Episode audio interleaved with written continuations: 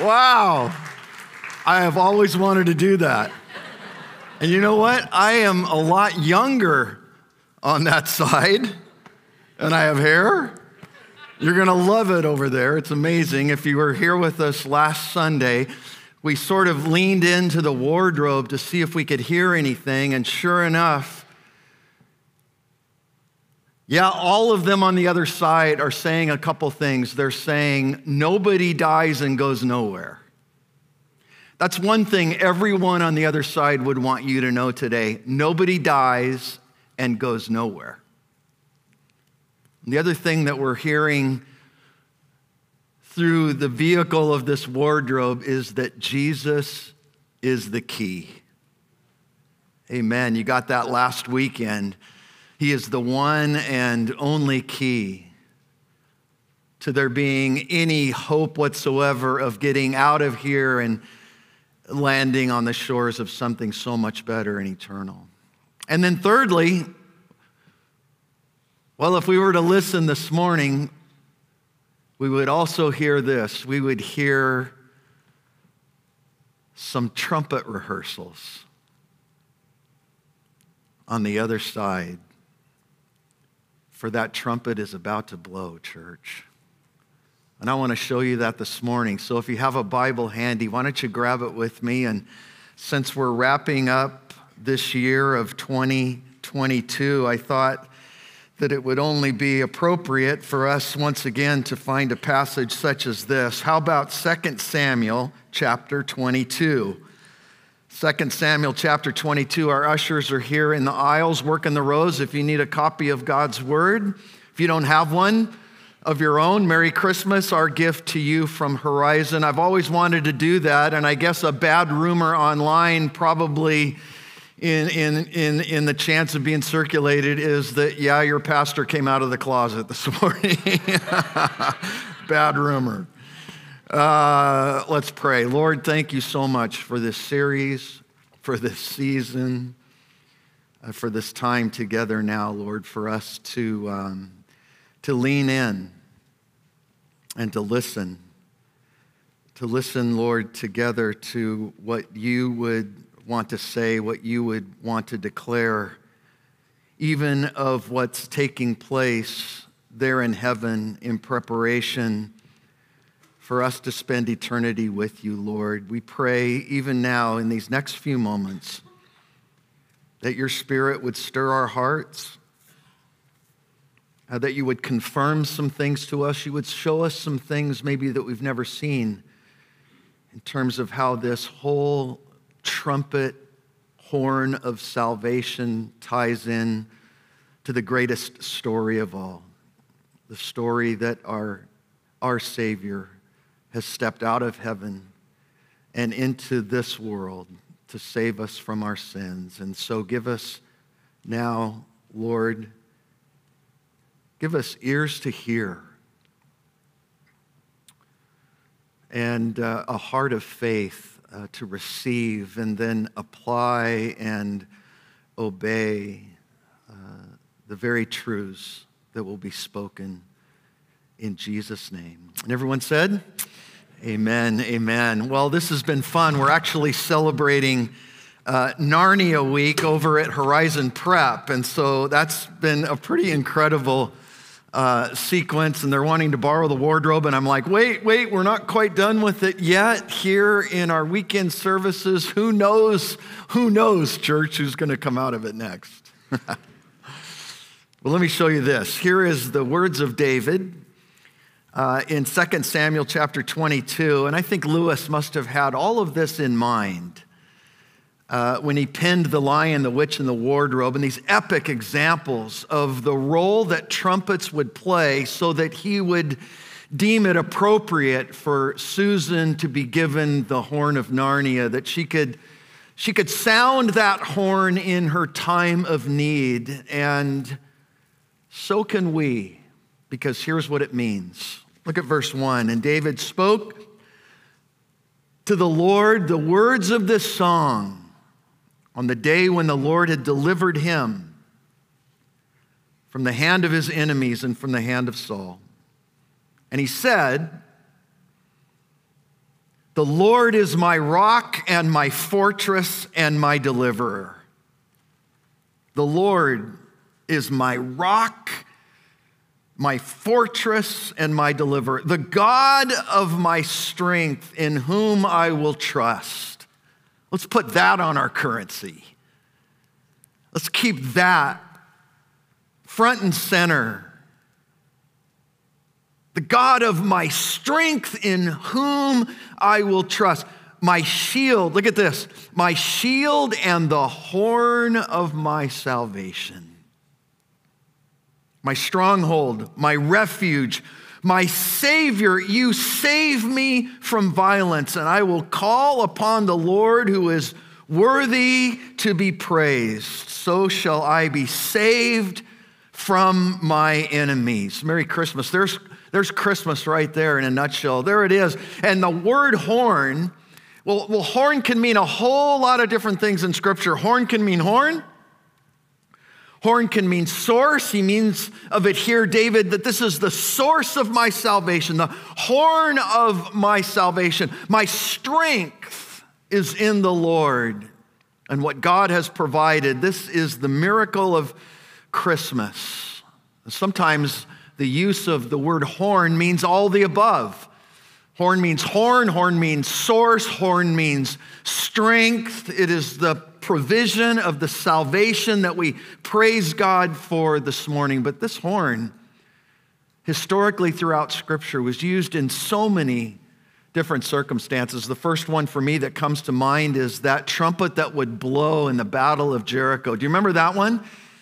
In Joshua, here you have uh, an, an army that is gathered together, that now for six days has gone around in circles. And, and, and, and, and, and those who preceded them were too afraid and, and, and freaked out. You remember the spies? You remember the spies that had gone into the promised land? And they come back and they give a report. And they're all like, no way, you should see the size of the giants in that land. You should see the size of the clusters of grapes.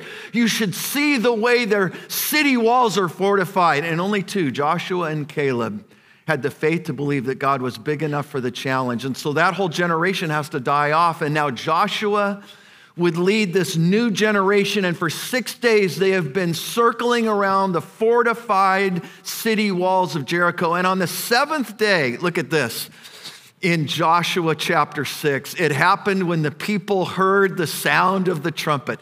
And so here, the horn that you've been given this morning, the horn for you to take home with you today. Like the key last weekend, the horn today to find a spot on your tree or on your mantle, just to remind you that he is both the key and the horn. It would be the horn that would lead them into battle. And when they heard the sound of the trumpet, the people shouted with a great shout. It wasn't like a little golf clap. It was the shout of shouts. They had been holding it in for six days. And now on the seventh day, they've gone around six times. And now on the seventh time around, on the seventh day, they shout this great shout, and the wall fell down flat. And the people went up into that city, every man straight before him. I love that picture. There's not like wavering to the left or the straight before them. And they took that city. And it was the horn of salvation that would lead them in. It was the sound of the battle cry that the trumpet provided. It was always a prelude, wasn't it? Whenever the trumpet would sound, it's like an alarm clock. It was like a prelude. And in particular, where Jericho was concerned, it was a prelude to judgment. And it doesn't just show up and, and, and show off and become the lead instrument in the band of the army that would then follow in victory. It shows up also for Gideon. Remember that? Just like one book up from Joshua, you get to the book of Judges in chapter seven. And he's thinking that he would need a, a, a much bigger army to take on the Midianites. And the Lord's like, you got me. We got this.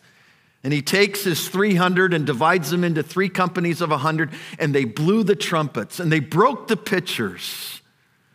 Look at, look at how specific it is. They held the torches in their left hands and the trumpet in the right hands for blowing, and they cried, "The sword of the Lord." So the trumpets are blaring, these three hundred trumpets. The pictures are broken, and, and, and, and light overwhelms the darkness, and in all one accord of unison, they cry out, "The sword of the Lord and of Gideon." And every man stood in his place around the camp, and the whole army ran. Judges seven tells us. They ran, they cried out, and they fled. So many beautiful pictures of a, of a, of a call to a contest, of a call to battle, maybe of a, of a coronation, of a, of a, of a royal coronation. The trumpet would play a pivotal role both in a battle call to a contest, to a royal coronation, or to the celebration of a, of a, of a, of a victory. When you get to Second Chronicles chapter seven, there's an amazing verse here that says that the priests attended to their services. And that would be lengthy to some extent. They'd be cleaning up from the previous service like we did this morning. They'd be serving gingerbread ice cream sandwiches like we did this morning. They'd be helping people with umbrellas in from the rain like we did this morning. They'd be setting up communion like we did last weekend. They would be attending to their services. They would be slaughtering a lamb or receiving turtle doves as an offering. All of these services the priests were involved with, the Levites, but also this, they had learned to play. They had learned to play the instruments that David had made to praise the Lord, saying, "For his mercy endures forever." And whenever David offered praise, look at this, whether they were serving ice cream sandwiches, they were working in the coffee bar, they were helping in the parking lot, they were setting up for the service, they were cleaning the bathrooms. Whenever David would offer praise, everything stopped.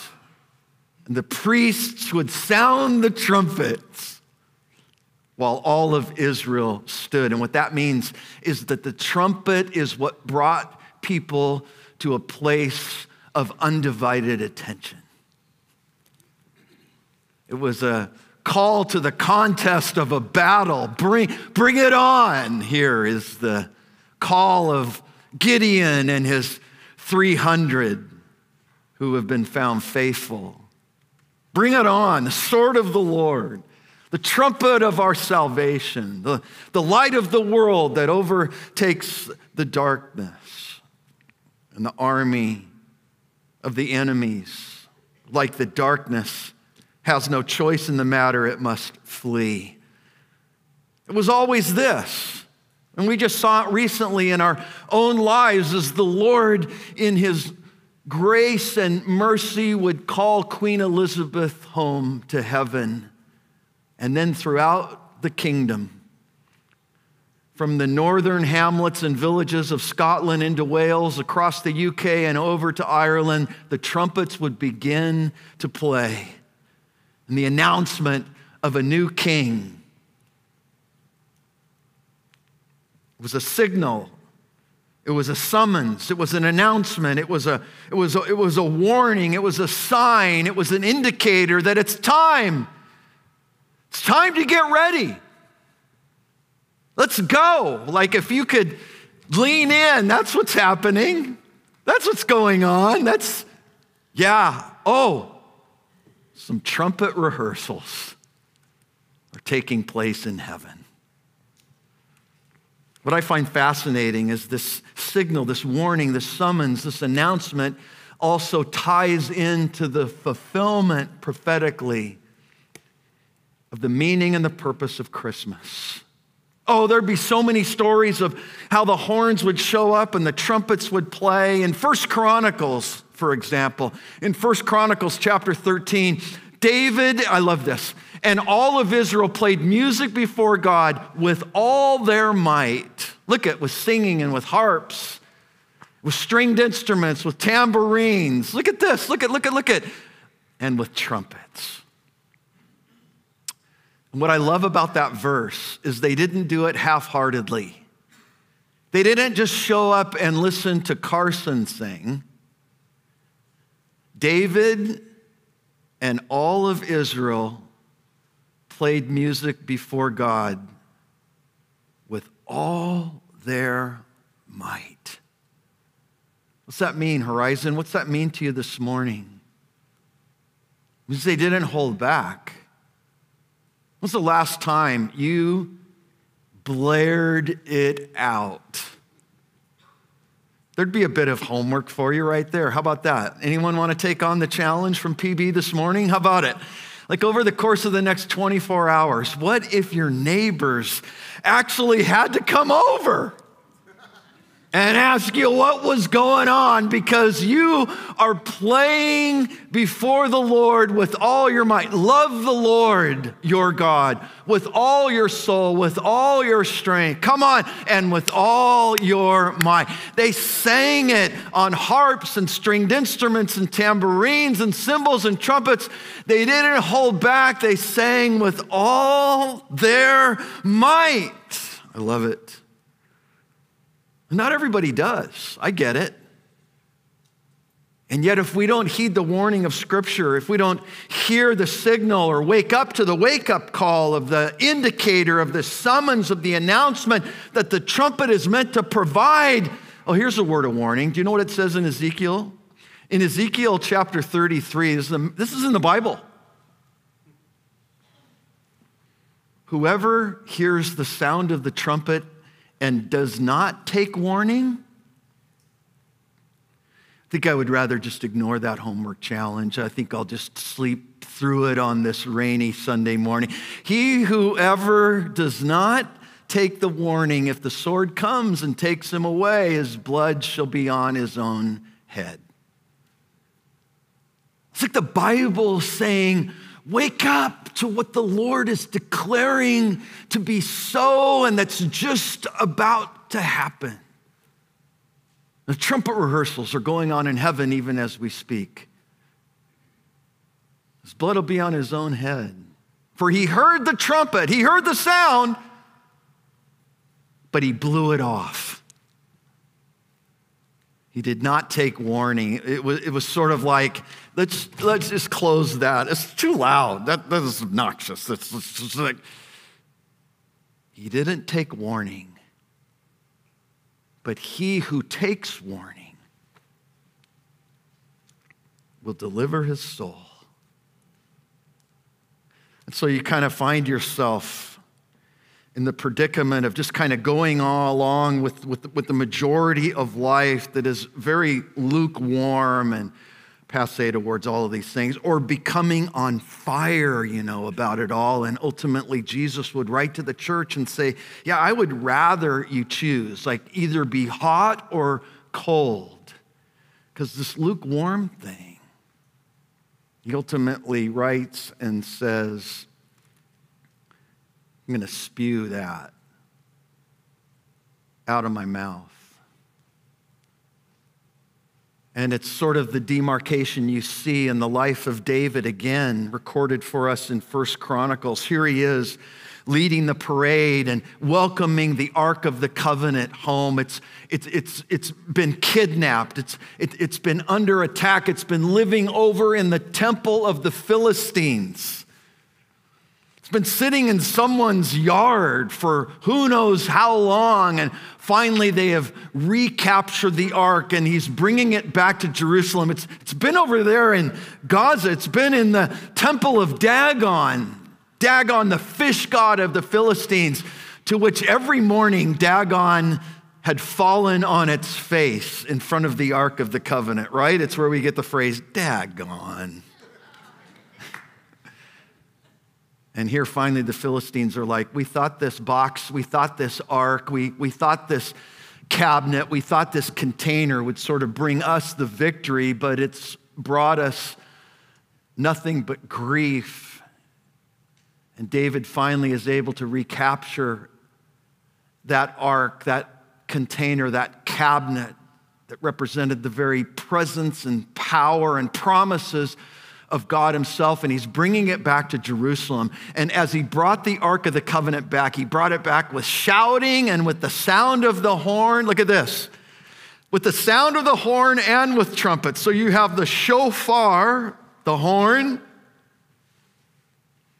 and the trumpets, both blaring along with the cymbals, making music with stringed instruments and harps. And it happened that as the ark came to the city of David, that Michal, this is David's wife, Michal, Saul's daughter, this is who he won in battle when he defeated Goliath.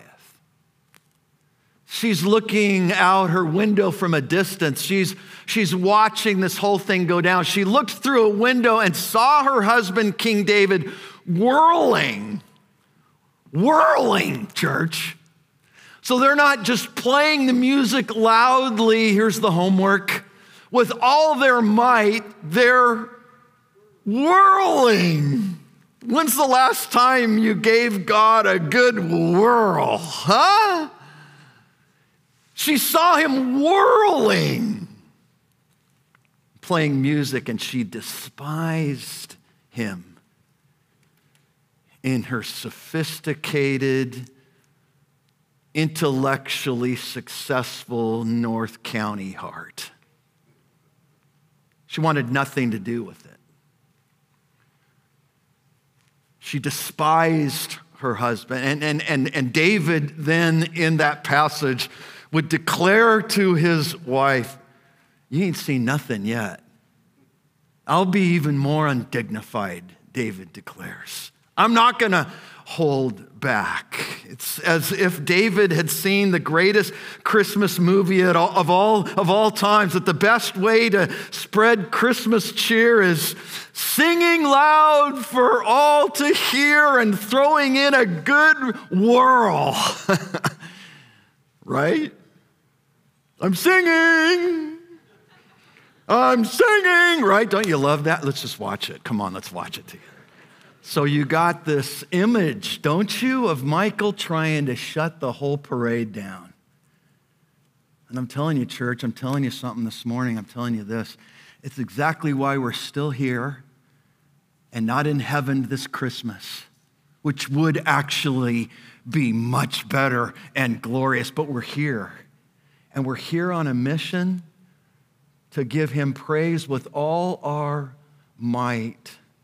Not be the ones that somehow become so Michael Scrooge-like that they despise what all of this ultimately is meant to provide. When you get to the book of Revelation, there are some trumpets waiting for you. Just in case you hadn't noticed, there's seven trumpet judgments. It's as if he is saying, I, I, I, I want you to get with the program here. Because ultimately, if we're not, we will be the ones left behind to then somehow live a life of endurance through seven trumpet judgments, the first one to which hits the vegetation, and it hits it hard.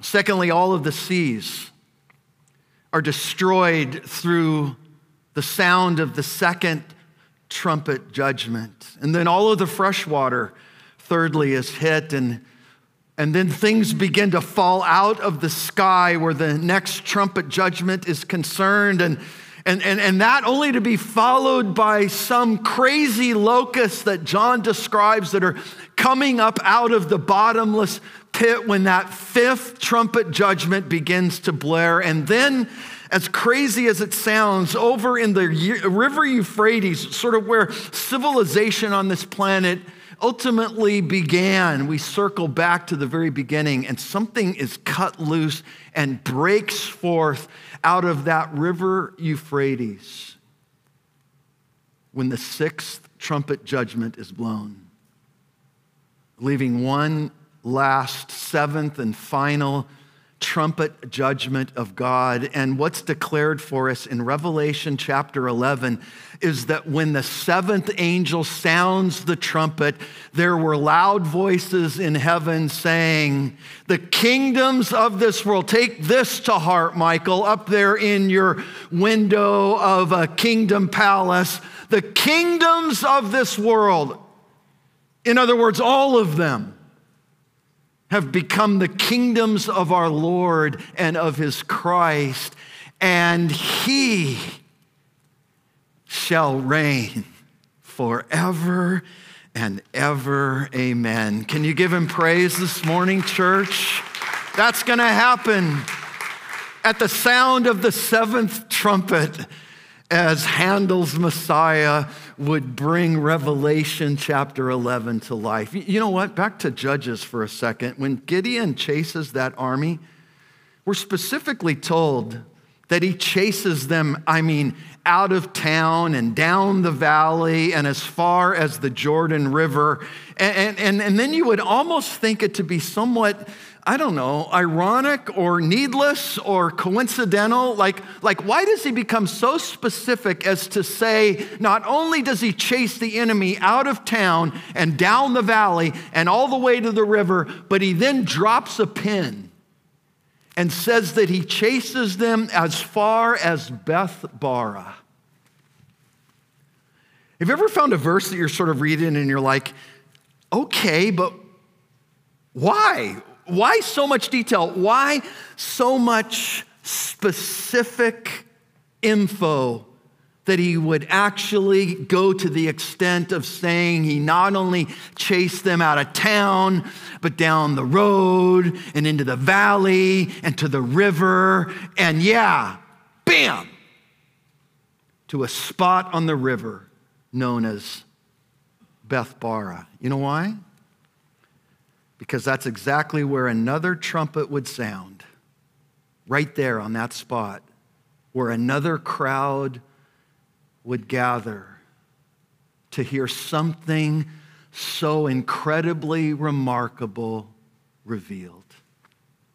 Can I show you? In fact, this is where it ties into Christmas. So turn with me to Luke chapter one, because here declared for us in the beginnings of the Christmas story is the fulfillment of David's words to us in Second Samuel chapter twenty-two.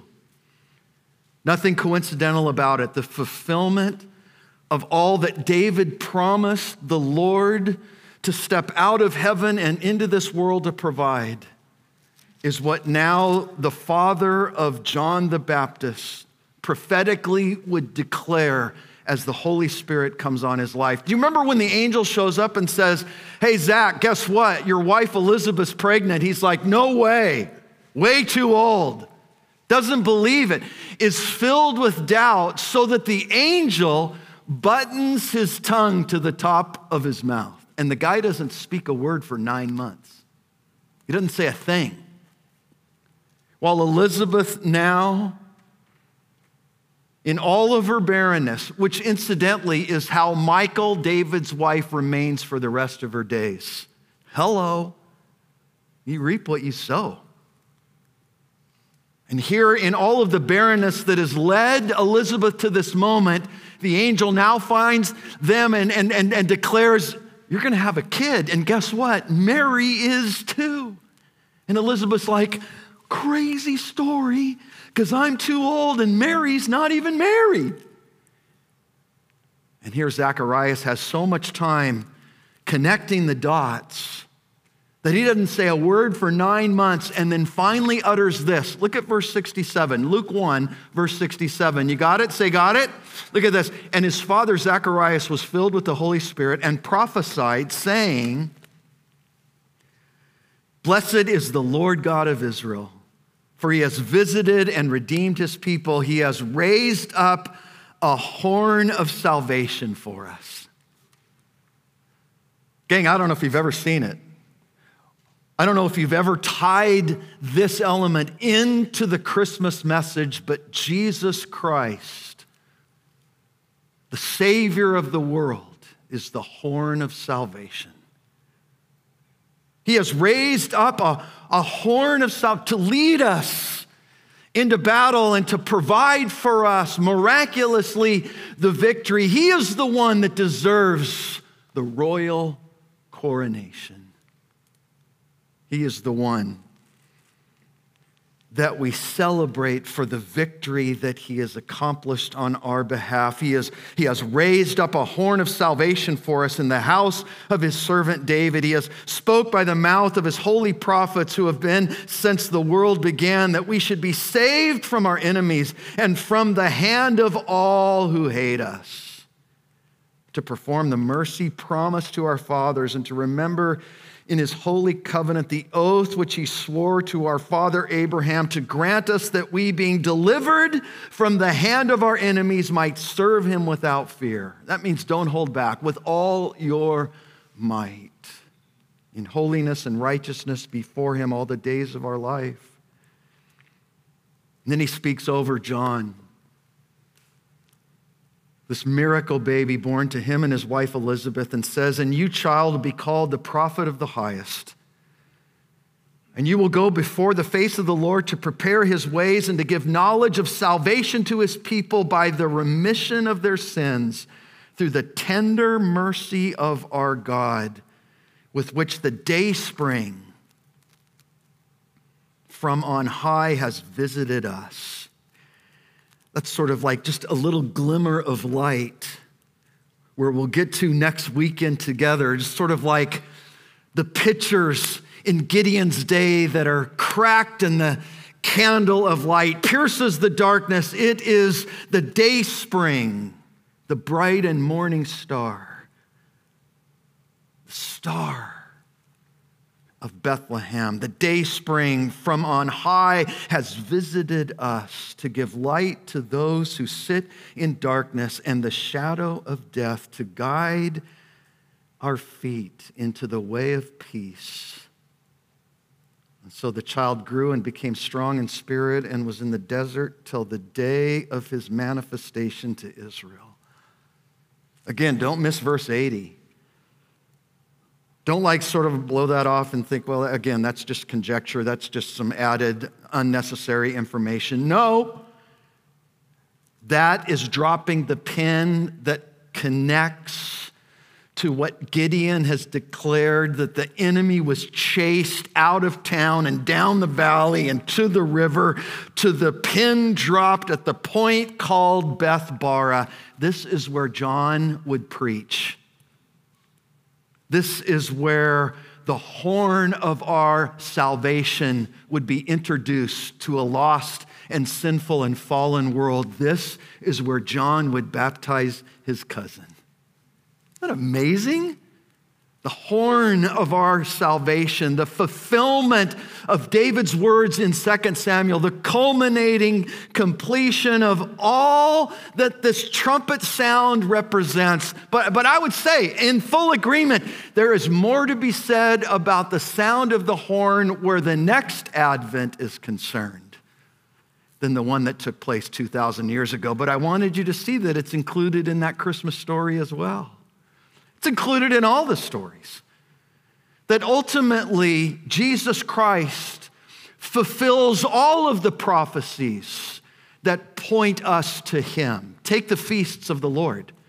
The calendar revolves around the feasts of the Lord. Whether you're on our own calendar or certainly the Jewish calendar, you have seven feasts of the Lord, all to be fulfilled and completed in Jesus Christ. You know what they are? These seven feasts of the Lord would include the Feast of Passover,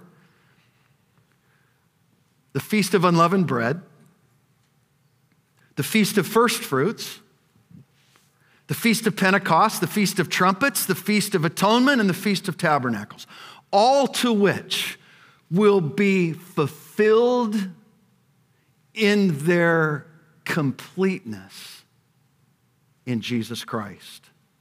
In fact, many on the list already have, right? He fulfilled the feast of Passover. He stood before his disciples and said, it's exactly what John the Baptist would declare from the Jordan River. Behold the Lamb of God who takes away the sins of the world. He came to complete and fulfill the feast of Passover.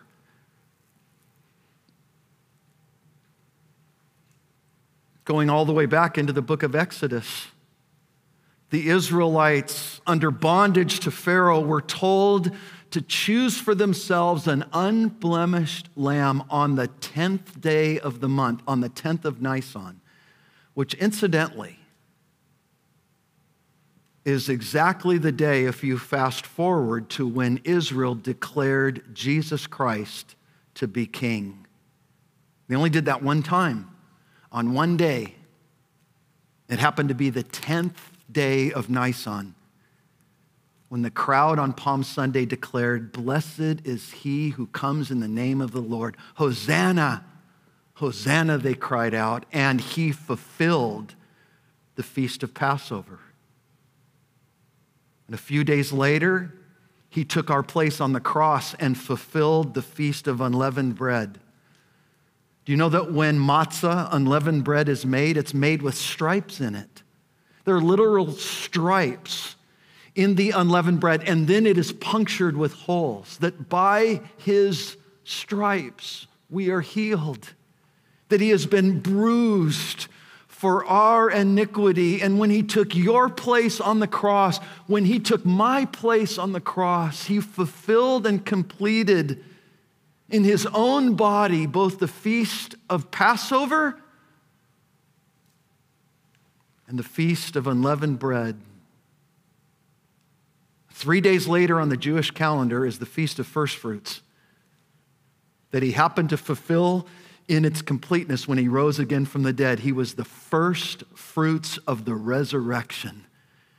And then literally to the day, not a day early, and not a day late, fifty days past Easter Sunday is Pentecost, when the Holy Spirit descended upon the disciples and all those who waited in prayer and faith in the upper room like tongues of fire. The Holy Spirit descended upon them, and the church was born, and Jesus Christ, by his Spirit, fulfilled and completed the Feast of Pentecost. So you can check those and say, that's done, that's done, that's done, Pentecost is done. And, and, and, and, and then on the calendar, you would enter into this season known as the harvest. And that's the season that we're in right now, the summer harvest. In fact, Jesus would say, pray to the Lord of the harvest that he would send forth laborers, because the fields are white unto harvest. And when the harvest season was complete, it was completed, get this, by the sound of the trumpet. And all the people would stop in their harvesting and be gathered together to worship the Lord with all their might. And that's the next thing to happen on the prophetic calendar.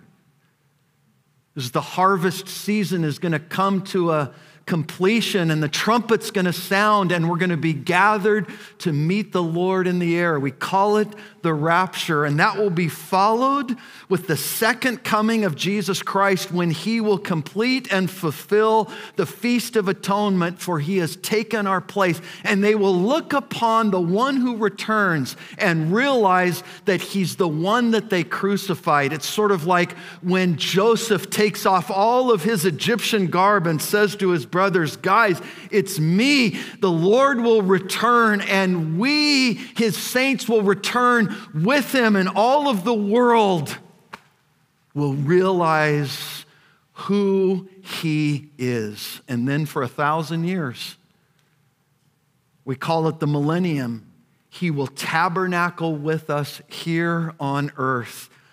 And everything will be made perfect the way it was always intended to be, church. And the lion will lay down with the lamb, and he will reign forever and ever. They will all be fulfilled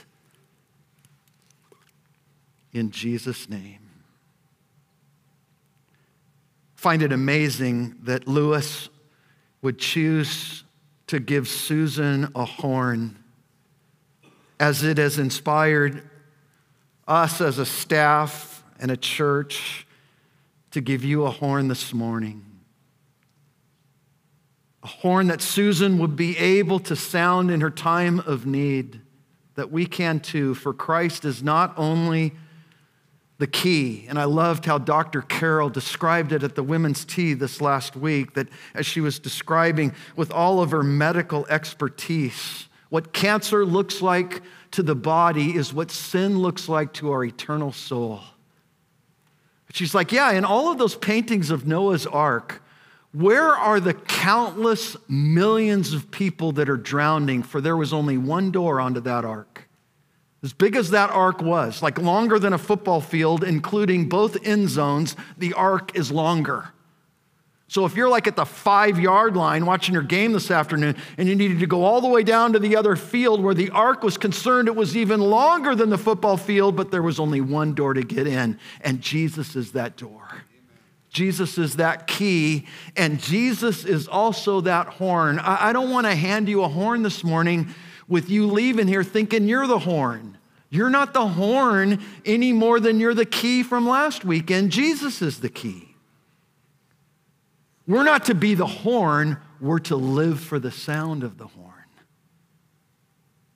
Tonight when The Chosen airs its first episode from the third series, there, there, there's an amazing scene of John the Baptist being in prison, and they come to visit him, and he's like, guys, relax. Don't worry about me. I'm fine. Tell me what the teacher is saying. And they began to give him an update of all the things that he had just preached in the Sermon on the Mount. And John looks at him and says, that sounds like him. This beautiful picture, this incredible image. And, and, and I would hope and pray that you'd get excited about us hosting Dallas Jenkins next month, the writer and producer and director of The Chosen. I guess you would actually have to say Jesus is the writer. But here, all of it being fulfilled. Jesus, upon giving that amazing Sermon on the Mount, would then turn to his disciples when they had gone to church together. And again, given the dichotomy between those who get it and those who don't. Like those who get it, like David, who just uninhibitedly gave God the glory that he deserves. And then the ones like Michael, who just looked from a distance, too sophisticated to come down and join the party. Jesus, in going to church with the disciples on that day, looked at uh, looked out and said, "Don't be like these. Don't be like these hypocrites. That when they give their charitable deeds, they blow a trumpet and want everybody to see what they've just given and what they've just done." He's like, no, no, no. When, when you give your year-end gift, when you give your charitable deeds, don't even let your left hand know what your right hand is doing. That ultimately we're not to be the horn. We're to live our lives expectantly for the sound of that horn.